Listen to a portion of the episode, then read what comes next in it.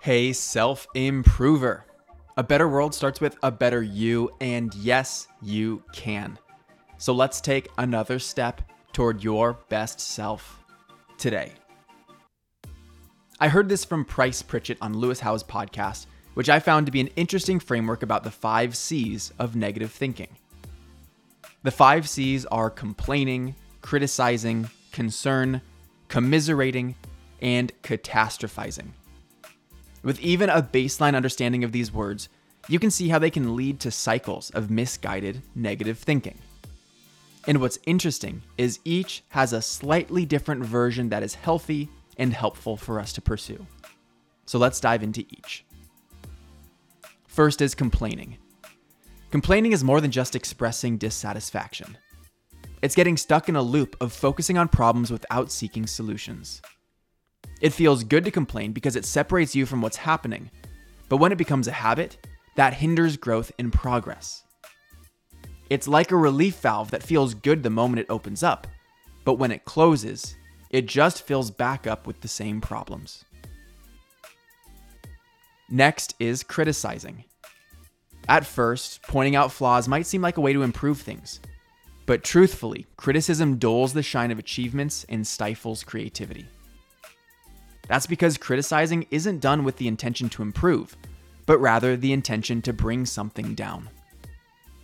Shifting from criticism to constructive feedback ignites growth and fosters a more collaborative environment. Then we have concern. While having concerns are helpful to serve as warnings, and could be positive when coming from a place of caring. It can easily be overdone and turn into worry. We gravitate toward worry because we need a way to express the uncertainty we feel, which evolves into overthinking about things out of our control and is draining.